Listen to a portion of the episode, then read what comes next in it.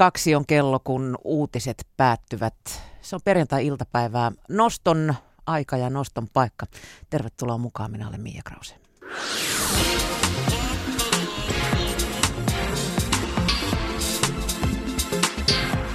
Yle Puhe. Nosto. Ennen ei puhuttu eri kasvatusaloista, saati sitten talouskasvatuksesta. Oli vain pelkkää kasvattamista. Toisaalta ennen ei ollut myöskään helppo elää yli varojensa. Maailma on muuttunut ja muuttuu edelleenkin kovaa vauhtia. Elämme luottokorttien, pikavippien ja nettikauppojen maailmassa, joten taloustaitojen oppiminen alkaa jo lapsuudessa olla välttämätöntä. Yhteiskunta pyörii rahan ympärillä ja internetmaailmassa lähes kaikki on saatavissa napin painalluksella ja sen edempää odottamatta. Säästäväisyys ja odottaminen kun eivät ole tämän ajan hyveitä, mutta miten välittää sitten hyviä rahataitoja lapselle ja missä iässä? Tästä puhutaan lisää ihan hetken kuluttua.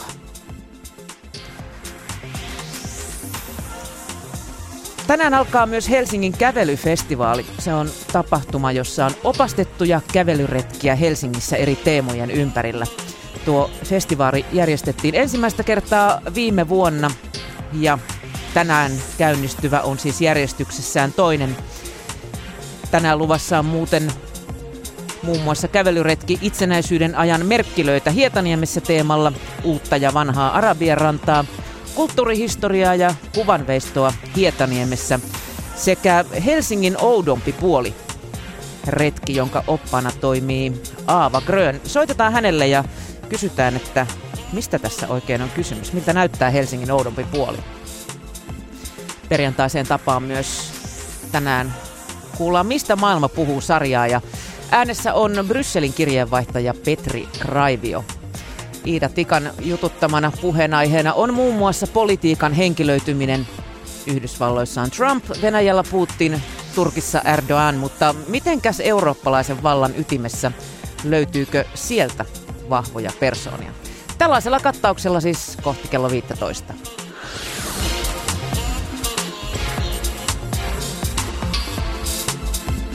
Yle Puhe. Noston vieras. Tervetuloa Noston vieraaksi sijoittaja ja varallisuusvalmentaja Nina Nordlund. Kiitos. Sulta ilmestyi tuossa viime vuoden lopussa kirja Lapset ja raha, talouskasvatuksen aakkoset vanhemmille. Joo, itse asiassa tammikuussa ilmestyi, mutta tässä niin kuin ihan, ihan lähiaikoina tosiaan. Mihin tarpeeseen sä tämän kirjan kirjoitit? No, mua alkoi ärsyttämään ihan hirveästi radioiden pikavippi, pikavippimainokset ja myös telkkarissa, telkkarissa niitä vilisee. Ja mä aloin miettiä, että oikeasti, että onko nuorilla niitä rahataitoja, kun he lähtee sieltä pois kotoa, kodin turva, turvasta. Ja sitten toisaalta, kun he täyttää se kahdeksantoista vuotta, niin heillä on mahdollisuus tehdä asioita ilman vanhempien tietenkin valvovaa ja suojaavaa silmää. Että, että mä ajattelin, että tämä on niinku sellainen asia, josta mä haluan puhua. Että mun mielestä on tosi tärkeää oppia jo pienenä niitä raha, hyviä niinku rahataitoja, tapoja, miten niinku sitä omaa taloutta käsittelee sitten aikuisena. Mm, tuntuu, että se on aika monelta vanhemmaltakin hukassa tänä päivänä. No, yksi semmoinen pieni tämmöinen taka-ajatus tuossa kirjassa oli, että vanhemmatkin oppisi ehkä jotain siinä lukiessa, kun he miettii, että miten he niitä taitoja lapsille opettaa, niin ehkä he voi sieltä ottaa vähän vinkkejä omaankin talouteen. Joo, mä ainakin tuota kirjaa lueskellessani nappasin sieltä muutaman vinkin talteen. Ihan loistavaa. Rahasta puhuminen tuntuu Suomessa jollain tasolla olevan edelleen tabu. Onko se sitä myös perheiden sisällä? Sä oot itse asunut kauan esimerkiksi Japanissa. Joo, joo. No, Japanissa en mä nyt mitenkään sanoisi. Siellä tavalla on aika lailla, siellä on semmoinen vähän vanha, vanhankantainen se kulttuuri edelleenkin. Toki sekin on nyt vaihtumassa tai muuttumassa, että miehet on töissä, vaimot on kotona hoitamassa lapsia. Miehet tekee tosi pitkää työpäivää, jolloin sitten heillä ei ole aikaa miettiä niitä talousasioita, jolloin vaimot hoitaa käytännössä sen miehen palkan ja kaikki rahaan liittyvät käytännön jutut, jonka takia siellä, siellä naiset on niin kuin tava- siinä mielessä e- hallitsee sitä taloutta. Taloudenpitäjiä. Kyllä, mm. kyllä. Että, mutta kyllä mun mielestä Suomessa on, ollaan niin kuin myös, että et, on törmännyt, että ei, ei perheen sisällä puhuta rahoista, että on niin kuin puolisoilla ihan omat rahat, että ei välttämättä edes tiedetä paljon sillä toisella on rahaa tai että onko sillä toisella sijoituksia tai näin, että hyvin niin kuin itsenäisesti hoidetaan ja sitten ehkä jollain säännöillä sitten sovitaan niistä yhteisistä menoista. Että, ja mä luulen, että se myös sit heijastuu siihen, että ei välttämättä lapsillekaan sit puhuta, jos ei niin kuin edes puolisot keskenään puhu niistä asioista. Eli mun mielestä olisi tosi tärkeää, että vaikka olisi omat rahat, niin että niistä, se on kuitenkin semmoista arkipäivästä, että me käytetään rahaa käytännössä joka päivä, että minkä takia siitä ei voi puhua. Kyllä monesti varmasti perheissä puhutaan hyvistä ruokailutottumuksista, pitää syödä vihanneksia tai liikuntatottumuksista, on hyvä käydä niin kuin välillä ulkona lenki, lenkillä tai ylipäätään, että on semmoiset terveet eh, tavat. Mm. Niin mun mielestä rahatavatkin on sellaiset asiat, joita on hyvä ihan niin kuin siellä kotona harjoitella ja opettaa myös lapsille. Lapset on kuitenkin ihan pienestä pitäen kuluttajia, ensin tietysti välillisesti, mutta yhä, yhä niin kuin nuoremmat myös nimenomaan käyttävät rahaa. Ja toisaalta myös niin kuin, ainakin itse huomaa, kun lapset katsoo aika paljon YouTube-videoita, että he katsoo oikeasti semmoisia videoita, jotka on ihan mainoksia.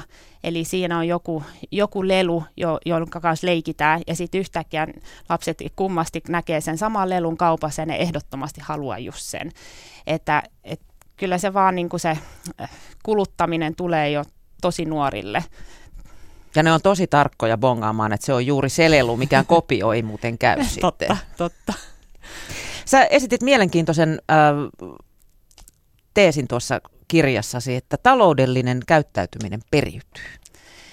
Joo, sitähän on tutkittu aika paljon myöskin, että, että, että, sosiaali, että, että se sosioekonominen niin kuin status, että se kanssa periytyy ja, ja myös eh, huono-osaisuus periytyy.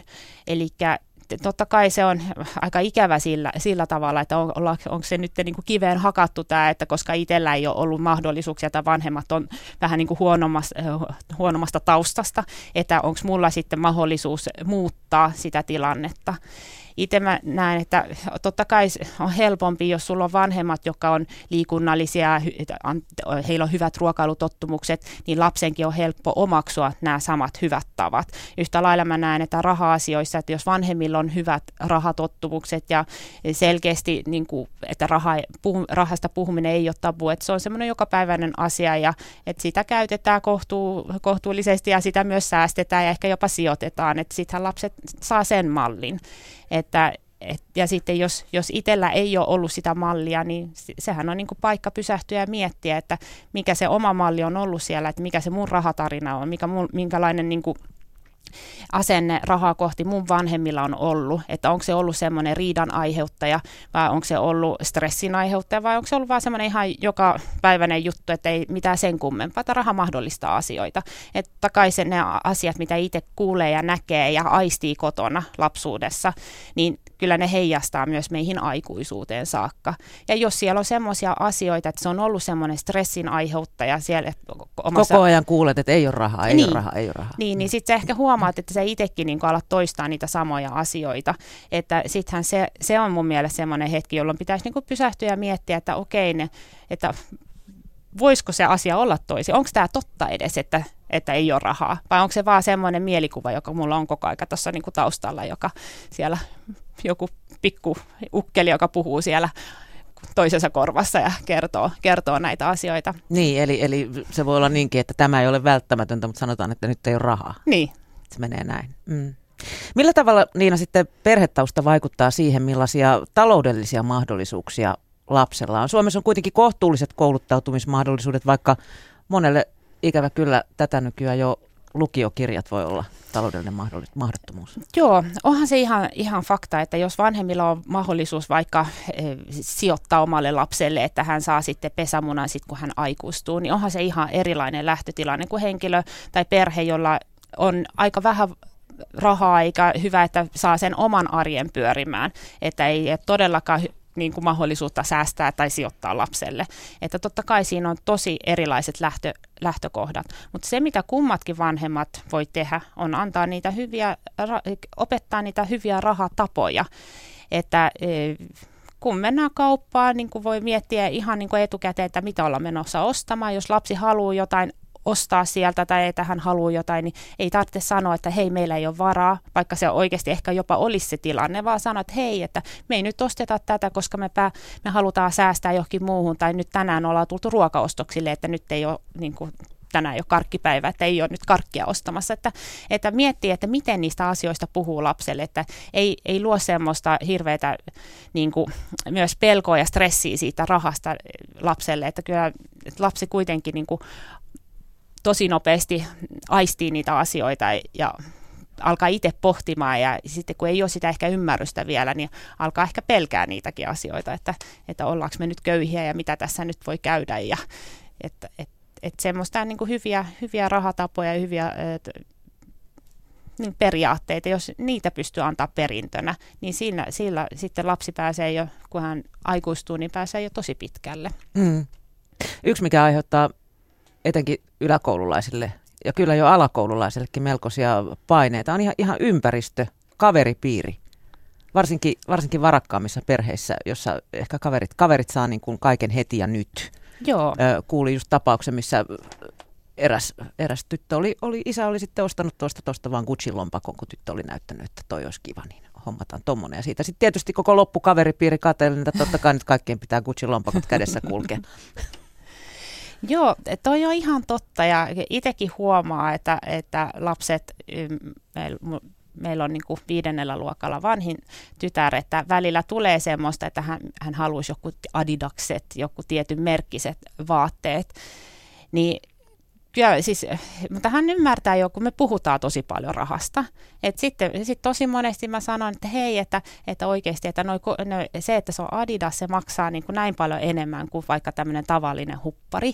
Että et mä en niin kuin näe siinä mitään järkeä, että me merkistä maksetaan. Et mieluummin me ne rahat, jotka siitä niin kuin välistä jää, niin me säästetään ne johonkin meidän lomamatkaa. Että meillä on hyvin vahvasti si, sitä, niin kuin, että puhutaan avoimesti, että, että me ei osteta nyt näitä sen takia, koska me halutaan säästää siihen meidän kesälomamatka, että se on niin semmoinen joku tietty konkre- konkretia, ja sitten yleensä, sit kun me ollaan siellä matkalla, niin mä yleensä mä vahvistan sitä, että niin, että kun mä, nyt kun me ollaan säästetty, nyt me voidaan olla täällä matkalla, että vähän ehkä liioitellen, mutta mä haluan, niin kuin, että siellä on niin kuin ihan selkeä yhteys, että jos sä jätät jostain niin kuin pois, että sä et osta sitä, niin sehän raha on sitten sulle käytettävissä johonkin muuhun, ja mikä se muu on, että Et, et, mutta jos vaan, niin kuin, että joo, me säästetään, säästetään, säästetään ja sitten lapsi ei ikinä näe, niin totta kai hän vaan niin kuin haluaa, haluaa, haluaa, että kun ei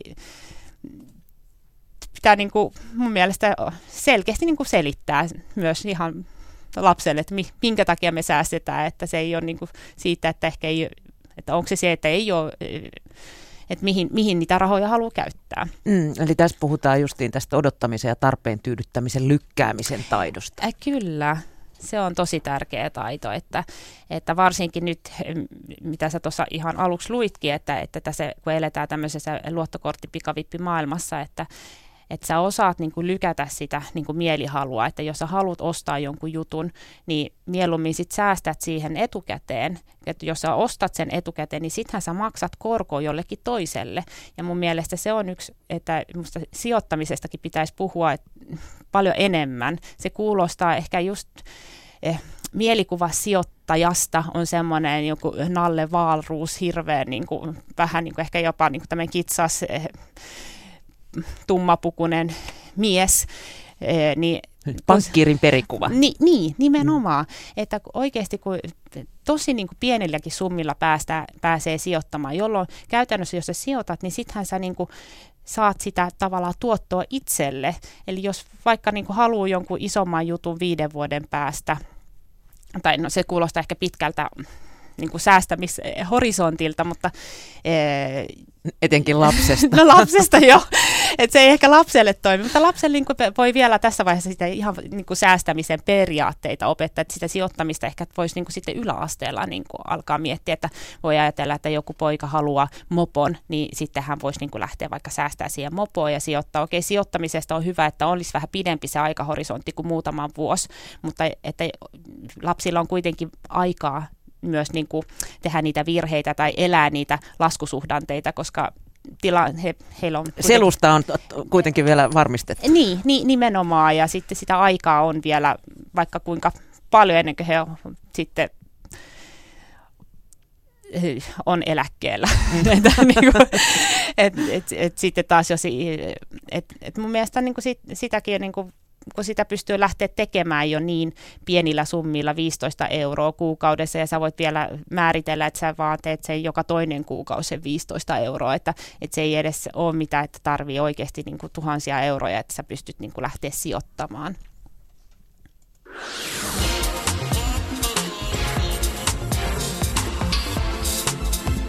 Yle Puhe. Noston vieras. Kello on seitsemäntoista minuuttia yli kaksi ja noston vieraana on tänään sijoittaja ja varallisuusvalmentaja Nina Nordlund, ja tänään puhutaan siis lapsista ja rahasta, lasten taloustaidoista. Opetussuunnitelmassa on nykyään mukana, luojan kiitos, käytännön taloustaidot, mutta tulisiko niitä alkaa opettaa jo varhaisemmassa vaiheessa? Ehdottomasti, että kyllä se niin kuin talouskasvatus se lähtee oikeasti ihan siitä taaperoiästä lähtien, että e, tietenkään niin kuin kolmevuotiaalle ei puhuta mistään niin kuin budjetista ja ed, edes niin kuin välttämättä niin kuin euroista, mutta se, että jos lapsen kanssa on ruokakaupassa ja hän haluaa sen tikkarin, niin ei me...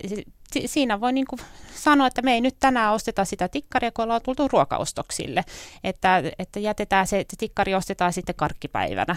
Että ei tarvitse aina lapsen saada kaikkea, mitä siellä niin kuin kaupassa on. Tai joka kerta, kun mennään kauppaan, ei ole pakko niin kuin antaa hänelle jotain. Se ei ole kidutusta ottaa se kakara, kirkuva kakara kainaloa ja käydä kaupasta ei, ulos. Ei, mä oon, mä oon kyllä tehnyt sen. Että... Samaten. Mutta se on jännä, että sitten kun sen tekee ja sitä lapsi ymmärtää, että se oikeasti niin kuin vanhempi tarkoittaa, että nyt hän sanoo, että ei tänään osteta mitään, niin ei, mä, se on, yksi kerta mä joudun tekemään sen, että just kirkuvana lähdettiin kaupasta, ruokaostoksetkin taisi jäädä sinne. Joo, että, mutta mutta sitten sen jälkeen ei... ei pelkkä puhe riitti. Mm. Ja sä oot myös tämmöistä karais, karaistamista harrastanut. Ollaan menty katselemaan lelukaupan ikkunaa. Kuulostaa varmaan ihan kauhealta, mutta eh, ihan joo, että, että ollaan niin kuin tehty muutaman kerran sillä, varsinkin kun lapset oli vähän pienempiä, että meni, mentiin ihan lelukauppaan, että hei, tänään mennään vähän niin kattelee, mitä siellä on siellä kaupassa, mutta ei osteta mitään. Että, ja, ja sitten myös voi miettiä, että, että voi sitten vähän niin kuin miettiä, että mitä sitten ehkä syntymäpäivänä voisi haluta, että semmoista niin kuin toivelistaa tai jouluksi toivelistaa, mutta just, että ei, ei osteta mitään. Että, että sitten kyllä siinä tuli vähän ekaa kertaa valitusta, mutta sitten kun toistamiseen ollaan te, tehtiin se, niin sitten se oli vähän että okei, niin tänään nyt mennään vaan niin kuin vähän ikkunaostoksille. Mutta onhan se, niin kuin, jos ajattelee niin kuin aikuisena, että sä menet ikkunaostoksille, että jos sua, sä oikeasti haluaisit säästää, niin sehän on tosi typerää. Että et sitten paras tapa on, että po, niin kuin poissa silmistä, poissa mielestä, että sitten älä altista itseäsi turhan takia tollaiseen, että, että se on vähän niin kuin... Niin, voi niin kuin miettiä sitä niin kuin kahdella tapaa, että on, onko toi nyt sitten ihan semmoinen... mitä kannattaa niin kuin aikuisena harrastaa, mutta tuolla lasten kanssa se musta oli ihan niin kuin mielenkiintoinen niin kuin kokemus ja opetuskin. Mm. Mutta ei pelkästään keppiä, sä oot kyllä tarvinnut myös porkkanaa sitten, että jos lapsi on esimerkiksi jotain oikein kovasti halunnut, niin ensin säästetään itse puolet, eikö? Joo, se on niinku aika hyvä tapa mun mielestä, että joko sillä tavalla, että jos, jos lapsi saa esimerkiksi viikkorahaa, että, että hän siitä viikkorahasta säästää osan si, sitä isompaa hankintaa varten, ja sitten vanhempi voi piffata sitten sen puolet, kun lapsi on niinku näyttää, että hän on niinku jaksanut säästää pit, niinku pitkäjänteisesti ja näin. Toisaalta voi miettiä myös, että jos lapsi on vähän vanhempi ja hän haluaa jonkun isomman jutun, että lähtee pohtimaan sitä lapsen kanssa, että hei, että no miten sä voisit niin kuin, tavallaan ansaita ne rahat. Eli ö, keksiä jotain niin kuin, tempauksia, että joko... onko jotain kotitöitä, joka on semmoisen vähän niin kuin yli sen normaalin mm. niin kuin velvollisuuden, että jos hän voisi semmoisia tehdä, tai onko sit, voisiko auttaa jotain isovanhempia jossain, tai kyllä ihan niin kuin...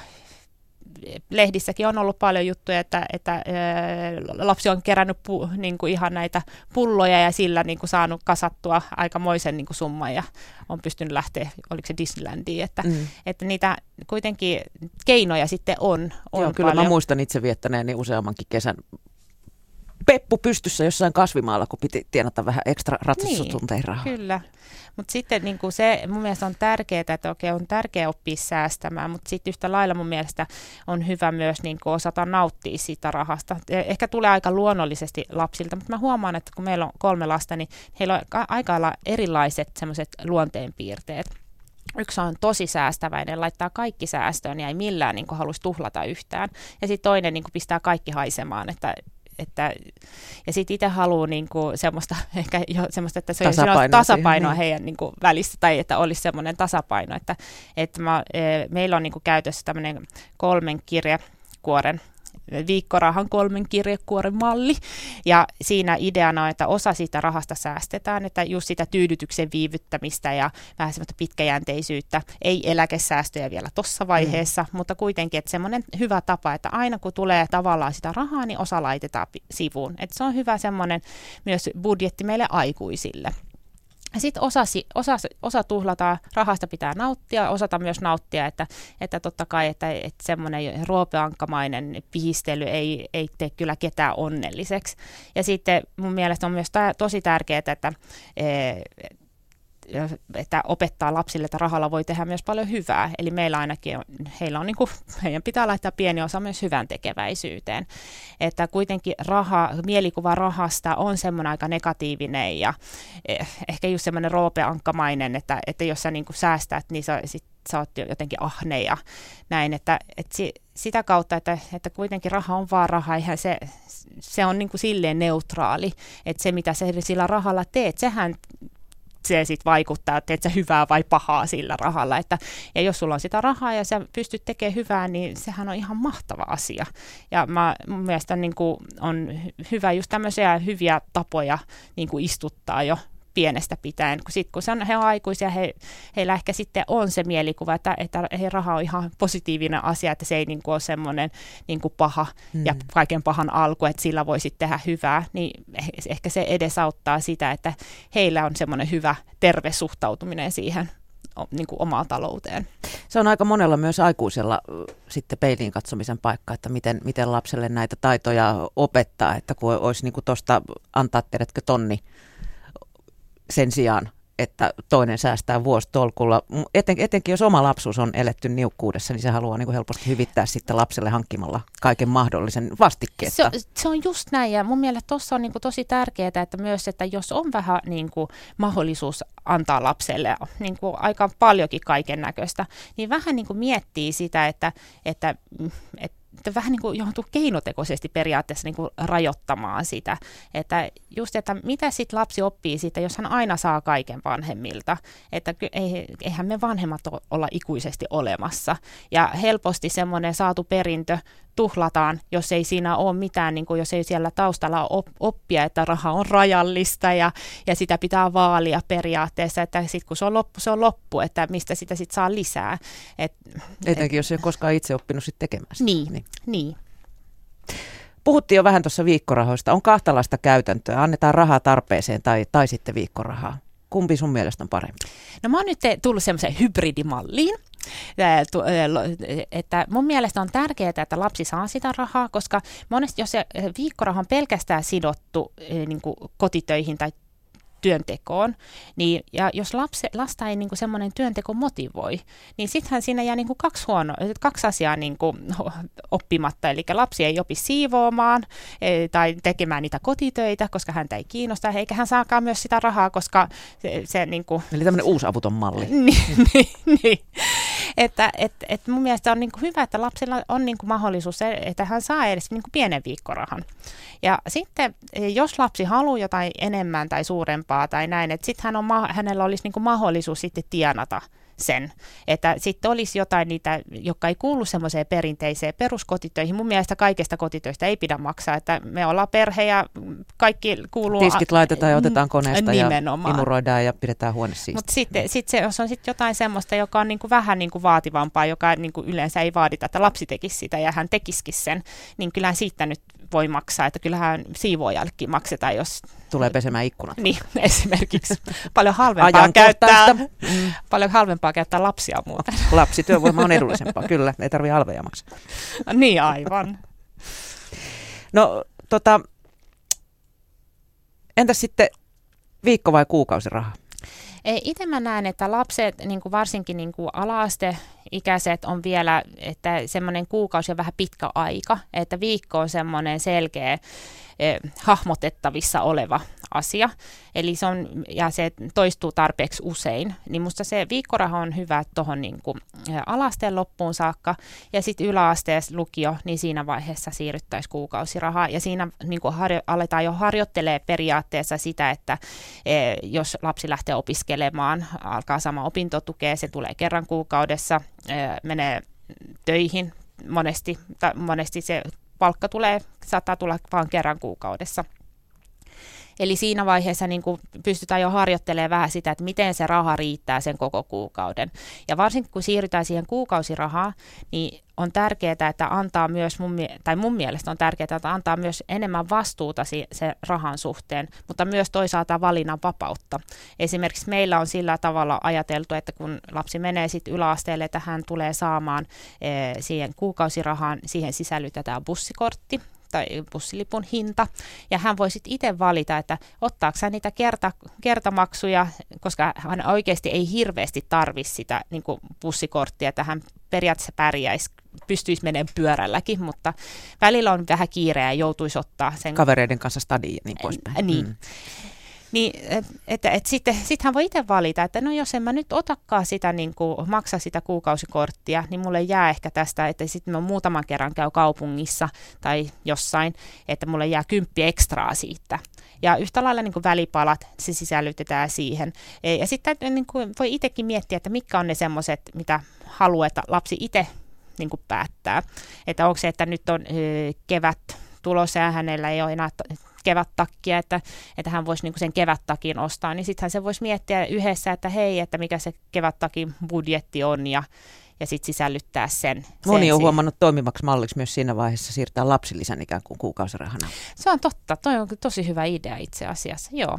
Mulla taisi itselläni olla aikoinaan se malli käytössä. Kyllä joutui silloin vähän miettimään sitten, mitä hankkia. Niin, mitä kaikkea sulla kuului sit siihen, että... Kyllä, siinä oli mun mielestä vaatehankinnat ja, ja kaikki sellainen...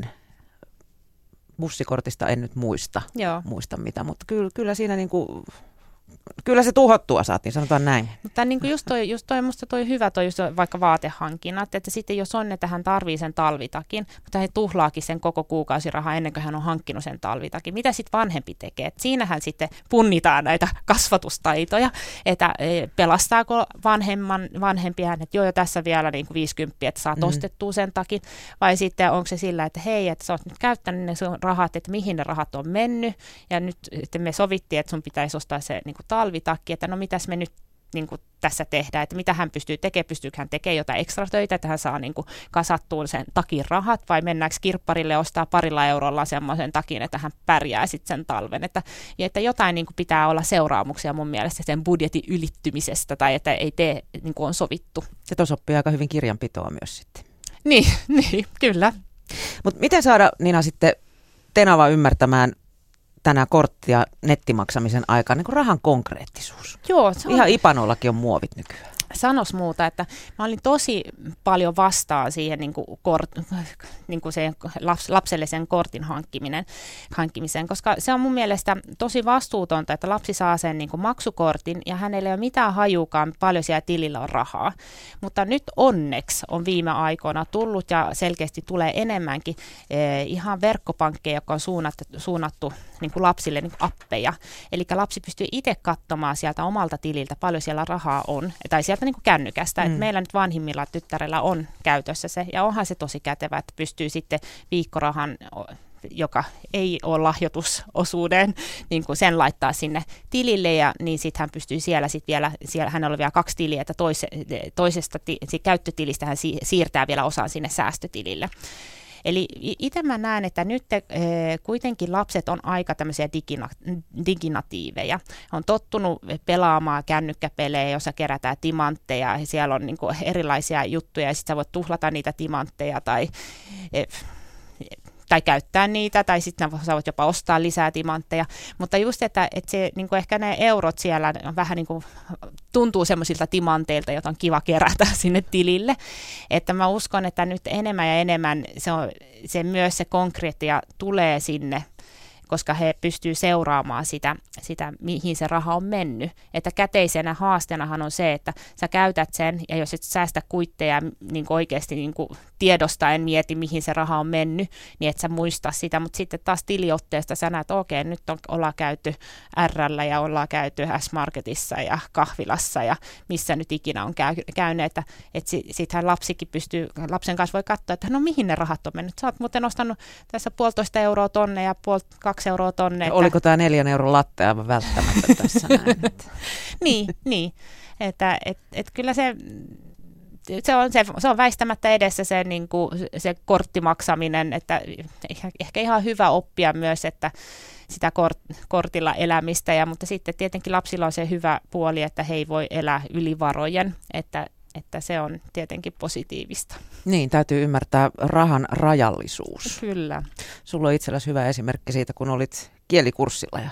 Joo. Lähti vähän sitten farkkuostokset lapasesta. No lähti vähän farkkuostokset lapasesta. Että mä olin e, tuolla Helsingissä, Englannissa kielikurssilla ja Ja sitten mä olin saanut, siihen vai, siinä vaiheessa meillä oli semmoisia, niin onko se niin kuin matkasekkejä. Joo. Ja, ja sitten, sitten mä olin saanut sieltä käyttörahaa mun vanhemmilta, että tämä pitää riittää sitten siihen sen kokoisen reissun ajaksi. Mutta sitten oli niin ihanat farkut ja sitten mä ostin ne kummat, tai siellä oli kahden, kahden väriset ja mä en osannut päättää, niin mä ostin kummatkin.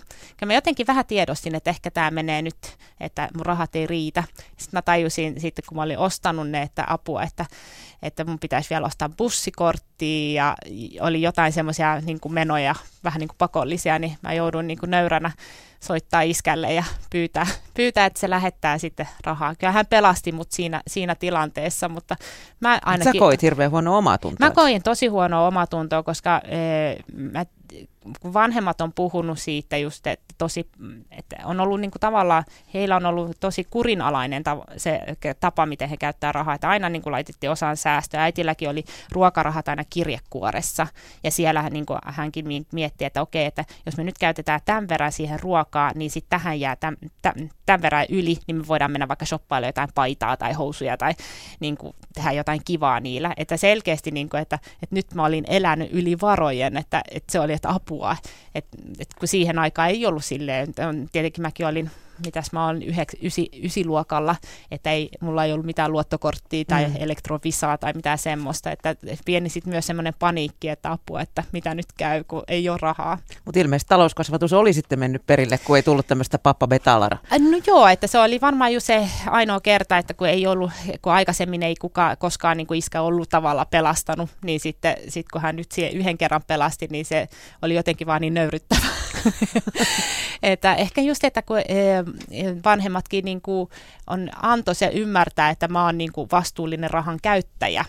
Ja mä tiesin, että mä tavallaan oon se, mutta sitten kun mä en ollutkaan, niin ehkä siinä sitten tuli semmoinen myös itselle, että apua, että, että ei, tämmöinen ei käy, että nyt mä oon niin kuin pettänyt heidän luottamuksensa. Kiitos, kun pääsit noston vieraaksi Nina Nordlund. Kiitos.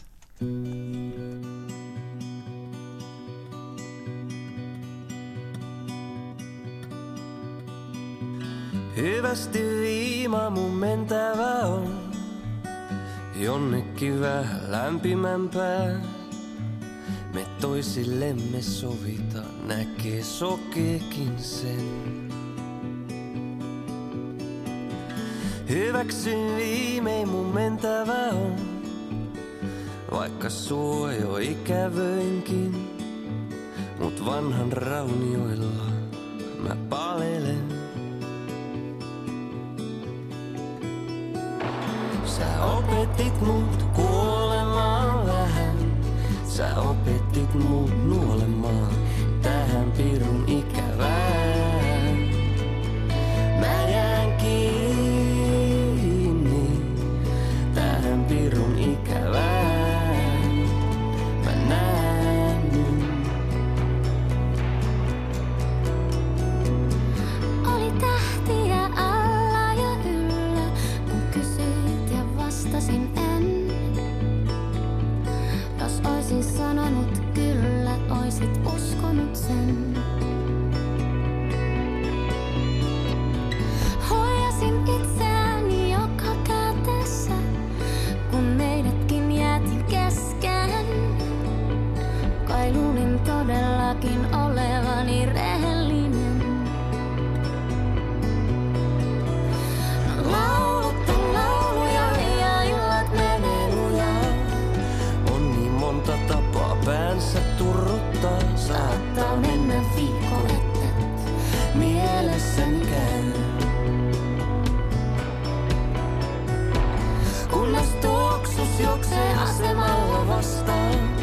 soi radiosta, hiljaa koma. Taas yksi päivät eikä laadutus tänään. Sä opetit mut kuolemaan vähän. Sä opetit mut nuolimaan tähän pirun ikävään. Mä jään kiinni tähän pirun ikävään. Mä näen jo.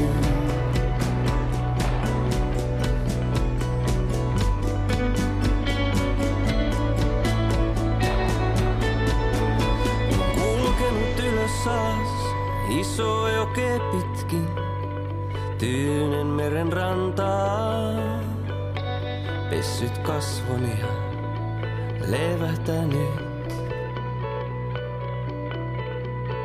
Pääsitkö koskaan irti painajaisistasi? Kuka viireltäsi herää aamuisin? Ja mitä ihmettä mä oikein ajattelinkaan?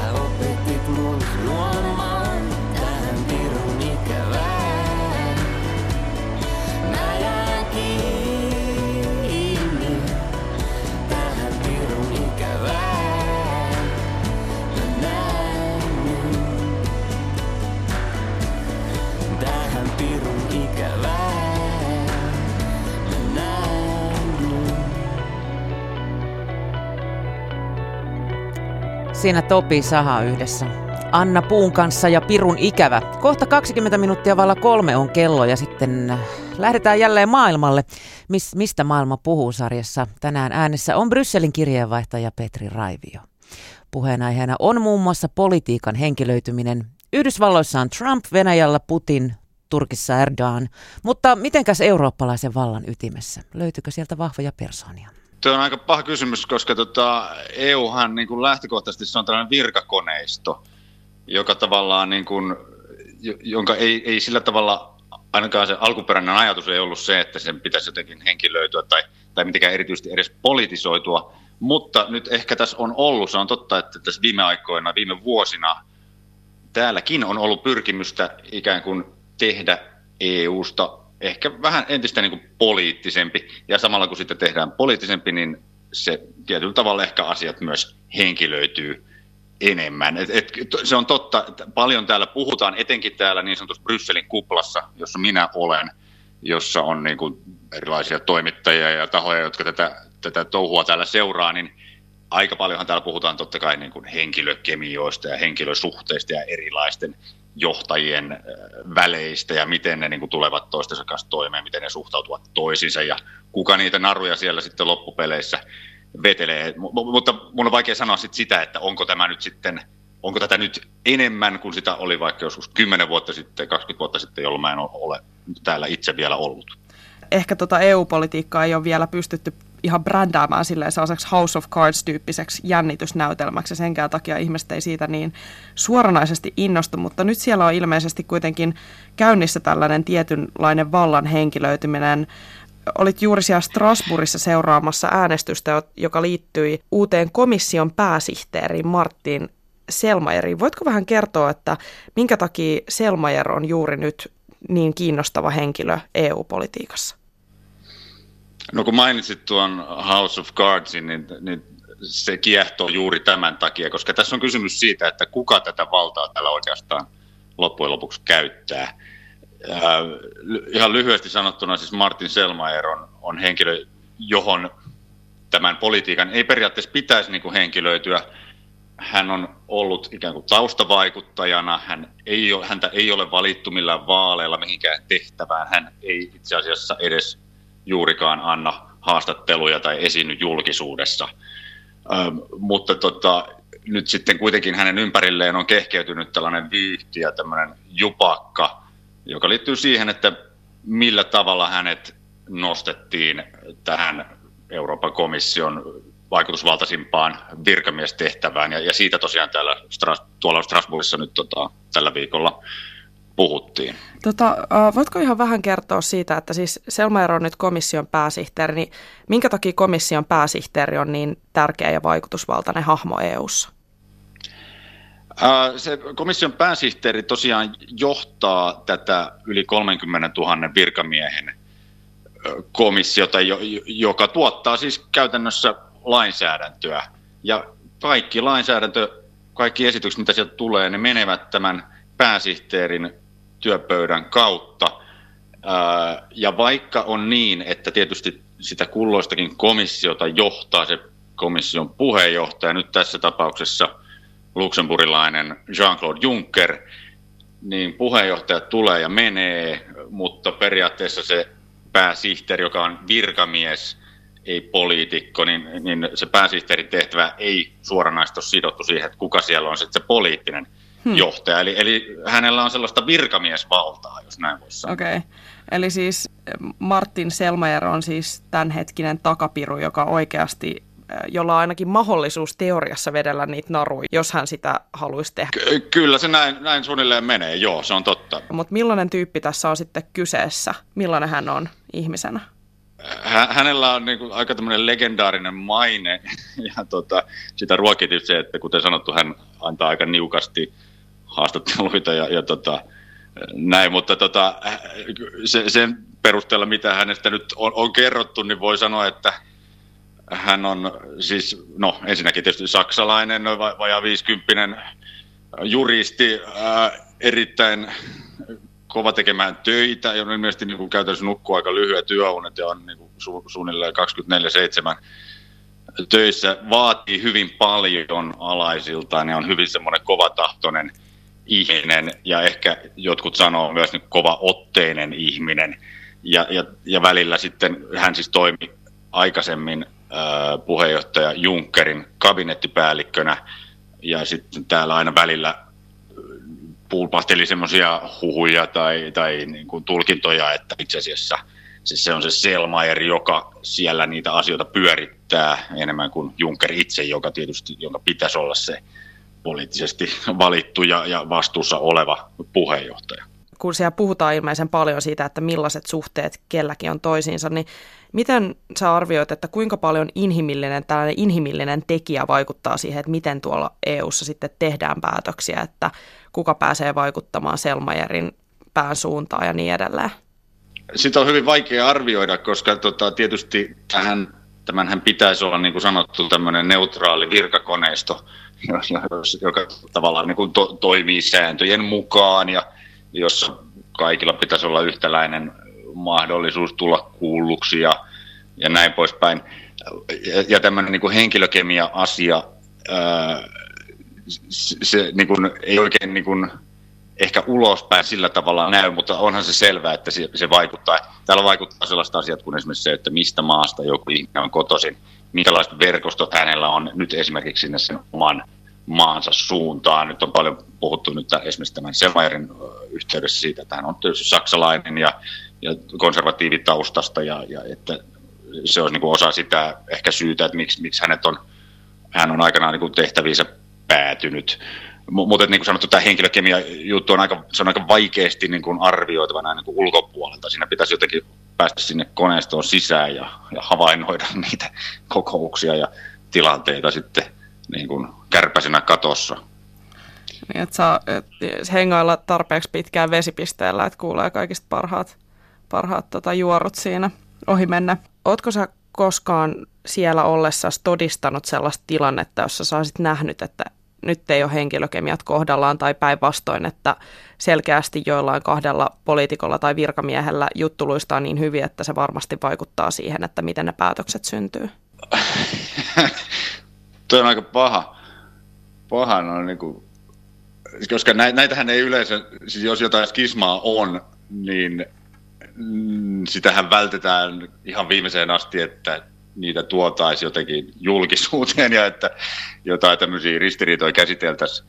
toimittajien edessä tai kameroiden edessä, koska tarkoitus on tietysti niin kuin luoda semmoinen äh, julkikuva, että tämä homma niin kuin etenee raiteillaan ja kaikki, kaikki on tota, su- su- suht kohti yksimielisiä asioista, että, että kyllä tällaiset hetket on hyvin, hyvin, hyvin harvinaisia ja mä en itse asiassa nyt ihan suorilta, mulle ei tule ihan sellaista tilannetta mieleen, mitä nyt tässä voisi ehkä. Kukaan ei ole haukkunut sulle, sulle ketään siinä kameralla suoraan. Koko Mistä maailma puhuu podcast on kuunneltavissa Yle Areenassa. Kello on kolmetoista minuuttia vailla kolme ja hetken kuluttua sitten puhutaan Helsingin kävelyfestivaalista. Ennen sitä kuitenkin musiikillinen aikamatka Ruotsiin yhdeksänkymmentäluvun alkuvuosiin. Tässä Atomic Swing ja Stone Me Into the Groove.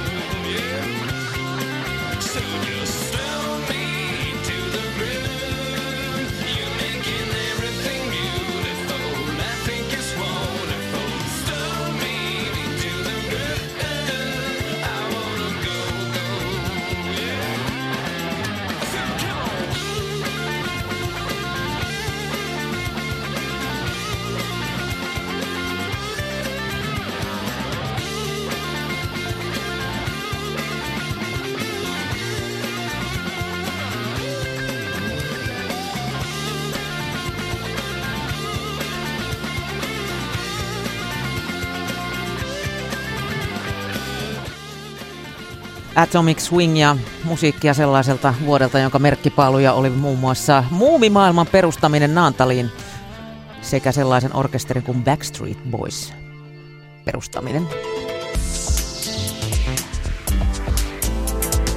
Maailma paranee puhumalla. Yle Puhe. Kello on nyt yhdeksän minuuttia vailla kolme. Helsingin kävelyfestivaali on tapahtuma, jossa on opastettuja kävelyretkiä nimensä mukaisesti ja Helsingissä. Tuo festivaali järjestettiin ensimmäisen kerran viime vuonna ja tänä vuonna, siis tänään alkaen, jatkoa seuraa. Tänään luvassa on muun muassa itsenäisyyden ajan merkkihenkilöitä Hietaniemessä, uutta ja vanhaa Arabian rannassa, kulttuurihistoriaa ja kuvanveistoa Helsingissä sekä kävelykierros nimeltä Helsingin oudompi puoli, jonka oppaana toimii Aava Grön. Moi. No, hyvää iltapäivää. Kyseessä on siis parituntinen kävelykierros, jossa tutustutaan Helsingin omituisempaan puoleen. Mitä outouksia tässä kaupungissa oikein löytyy? No, kaikenlaista ja yllättävänkin pieneltä alueelta, että ihmiset tulee varmaan tänään ja myöhempinä päivinä yllättyä siitä, että miten lähellä nämä kaikki tosi omituiset paikat sijaitsee toisiaan. Totta kai niidenkin ulkopuolelta löytyy, mutta tähän kierrokseen sisältyy siis baareja, kahviloita, ravintoloita ja sitten kauppoja. Miten, Aava, nämä paikat on valikoituneet? Mikä on se outouden mittari? Luonnitellaan tuota lavasta ja taustaa, niin mä katson asioita varmaan just aika visuaalisesti. Ja kun näen niin kun paikan, joka on jotenkin teemallinen tai sisustettu, niin mulla herää semmoinen, että vau, wow, tänne pitää tuoda ihmisiä. Ja tietenkin sitten sellaisia niin kun kauppoja vaikka, missä on vähän erikoisempi tuotevalikoima. Tänään shoppaillaan muutamassa ja aika tälleen visuaalisesti mä asioita niin katon. Minkä tyyppisiä kauppoja siellä on mukana? No, voisin tässä mainita vaikka yhden, että meillä on ilo ja kunnia käydä tämmöisessä liikkeessä, jonka nimi on Alnilam, eli tähtitiedekauppa. Itse sanoin sitä tuttavallisemmin orbikaupaksi, koska aikoinaan kun mä siitä ohi kävelin ja mä katsoin, että mitäs ihmettä tuolla sisällä maapalloja, Öö, kaikenlaista pyöreitä roikkuu katosta ja sitten mä olin vaan, että mikä tämä paikka on ja sitten piti tulla ihan uudestaan ja selvittelin vähän tarinaa siitä ja otin sen tälle kierrokselle. Miten sä oot itse näihin paikkoihin perehtynyt? Missä sä oot niihin törmännyt? No, mä asustelin aika pitkään tuolla Kampissa ja tota, ihan vaan siellä käppäilemään kaduilla löytyi aika paljonkin ja muutenkin sitten, jos mä jostain niin kuin pongaan jonkun vähän erikoisemman paikan jostain lehdestä tai jostain, niin mun pitää sitten yleensä käydä se tsekkaa, että aika paljon tullut muun muassa, niin kuin nyt asun Kalliossa tällä hetkellä, niin Kalliotietämystä ja niin kuin kaikkea tämmöistä. Että kyllä se on vähän niin kuin se asuinpaikka yleensä määrittää, plus se, että mitä, mitä mä vaan pongailen mistä vaan. Että. Mikä on oudointa, mitä sä itse olet Helsingissä nähnyt, jos otetaan tämmöinen niin kuin outousmittari käyttöön? Täytyy kyllä sanoa, että se on ehdottomasti Jätkäsaaressa pitkään majailut Weird Antiques-liike, joka kylläkin valitettavasti muuttaa tämän viikonlopun aikana tuonne Tuusulaan. Mutta se oli semmoinen paikka, että silmät pärähti auki. Mä yritin mennä siihen kassalle ja ostaa pääsylippua, kun mä luulin, että mä oon tullut museoon. Mutta mulle ystävällisesti sitten kerrottiin, että tämä paikka on kauppa, että kaikki on myynnissä, mitä näkee ja tuossa on teillä Ylelläkin on tällä hetkellä Vintage-valtakunta-niminen ohjelma, missä tämän liikkeen omistajat Mike ja Tom seikkailee Vintage-maailmassa, niin suosittelen katsoa sitä ainakin ja käymään sitten Tuusulassa vaikka ostoksilla. Mitä siellä oikein myydään? Ää, siellä on paljon omituista Vintagea. Mä ehkä sanoisin pikemminkin näin, että siellä on erilaisia osastoja. Siellä on vanha Suomi-kahvila, sitten siellä on tämmöinen digiosasto, mistä voi ostaa kaikkea eksoottista ja paljon harvinaisia L P-levyjä yhdellä osastolla. Ja siellä on joskus ollut tämmöinen kärry, missä istuu luuranko ajamassa ja eläinten luurankoja ja kaikkea, mitä vaan niin kuin voi keksiä. Että se oli kyllä tosi päräyttävä paikka, että harmi, että ne muuttaa pois. Sievää sisustustarviketta kotiin. Joo, kyllä. Ketkä, Aava, näillä kierroksilla käyvät? Helsinkiläiset vai turistit? No, mä oon vetänyt tässä puolisen vuotta tuonne Hop and Shake Source Helsingille semmoista kierrosta kuin Strange World of Theme Bars, missä me käydään baarikierroksella teemabaareissa. Ja tota, täytyy kyllä sanoa, että mä oon aika yllättynyt tästä, että suurin osa mun asiakkaista on helsinkiläisiä ja keski-ikäisiä ihmisiä. Että tuntuu, että varmaan tosi monia kun haastatellut, niin ihmiset kaipaisivat jotain erikoisempaa kuin aina se sama vanha paikka, niin kyllä mä niin kuin koen, että nyt jotain uutta kaivattaisiin ja siksi mä oon olemassa, että tällaisia kierroksia vedän ihan siitä syystä. Pääsee muuallekin kuin Uuspeskin katedraaliin. Öö, aivan, koska elämä on lyhyt ja se voi viettää aika monella tapaa ja myöskin kaikki nämä yrittäjät, jotka jaksaa sisustaa teemapaarin ja jaksaa vetää orbikauppaa, niin mun mielestä heille kannattaisi antaa vähän enemmän rahaa, että ostopäätös on yksilöllä ja sitten jos käyttää rahansa tämmöisiin, niin sä tuet pienyrittäjiä, jotka oikeasti näkee tosi paljon vaivaa, niistä on tosi paljon luovuutta. Sä oot Aava toiminut myös turistioppaana Helsingissä. Millainen matkailuvaltti tällaiset paikat Helsingille ovat? Vai ovatko ne? Kannattaisiko on turisteillekin näyttää näitä, eikä vaan niitä normaaleja kirkkokierroksia ja Sibeliusmonumentteja? Ehdottomasti kyllä. Ja, tota, mä oon tässä aika etulinjassa, koska eihän tällaista esimerkiksi teemapaarikierrosta Helsingissä ole. Eikä myöskään tämmöistä kierrosta, että mä koen, että nämä on juurikin niitä paikkoja, mitä pitäisi näyttää, koska itse asiassa tämä kierros, mitä mä nyt tänään lähden vetämään ekaa kertaa nämä festareilla, niin se on demottu tuolla Skifikon Worldconissa tuossa viime elokuussa ja oli kyllä tosi kiitollisia asiakkaita, tosi monet oli tullut Jenkeistä, että tätä just kaivattaisiin lisää, että mä toivon, että nyt sana leviää ja ihmiset alkaa miettiä sitä tältä kannalta. Sekä tämä Helsingin oudompi puoli että vakoilijoiden Helsinki kävelykierrokset ovat liki loppuun myytyjä. Mikä niissä kiehtoo? Mä esitän semmoisen analyysin, että koska nämä paikat on semmoisia, että ne on syrjemmässä ja pienyrittäjillä ei ole kauheita niin kuin mainospaukkuja rahallisesti, niin mä veikkaan, että ei vaan niin kuin sana kiiri niin kuin N S-mainstreamiin tästä tarpeeksi. Ja sitten tarvitaan tällaisia oppaita ja kierroksia, eli paikallisia ihmisiä, jotka tietää nämä kaikki paikat ja voi niputtaa ne yhteen. Ja se on niin kuin mun työtehtävä tässä kohtaa. Kiitos Aava Grön ja oikein hyviä outouksia teille tänään. Ja tämä Helsingin kävelyfestivaalihan jatkuu ensi, ensi viikon sunnuntaihin saakka. Kyllä, joo.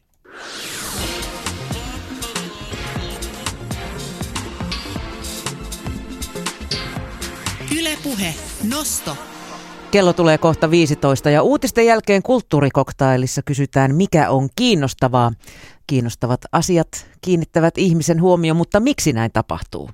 Viestintäkouluttaja Marketta Rentola määrittelee kiinnostaviksi asiat, jotka liittyvät ihmislajin säilymiseen. Sellaisia ovat esimerkiksi syntymä, kuolema, konflikti, paljastus ja salaisuus. Kiinnostavuus on myös uutiskriteeri ja sellaisena koko ajan tärkeämpi. Otsikon kysymykseen vastaavat Rentolan lisäksi käsikirjoituksen professori Iiro Kytner Aalto-yliopistosta ja tutkija tohtori Henrik Rydenfeldt Oulun yliopistosta. Ja Nosto jatkaa kello kuusitoista uutisten ja urheilun jälkeen.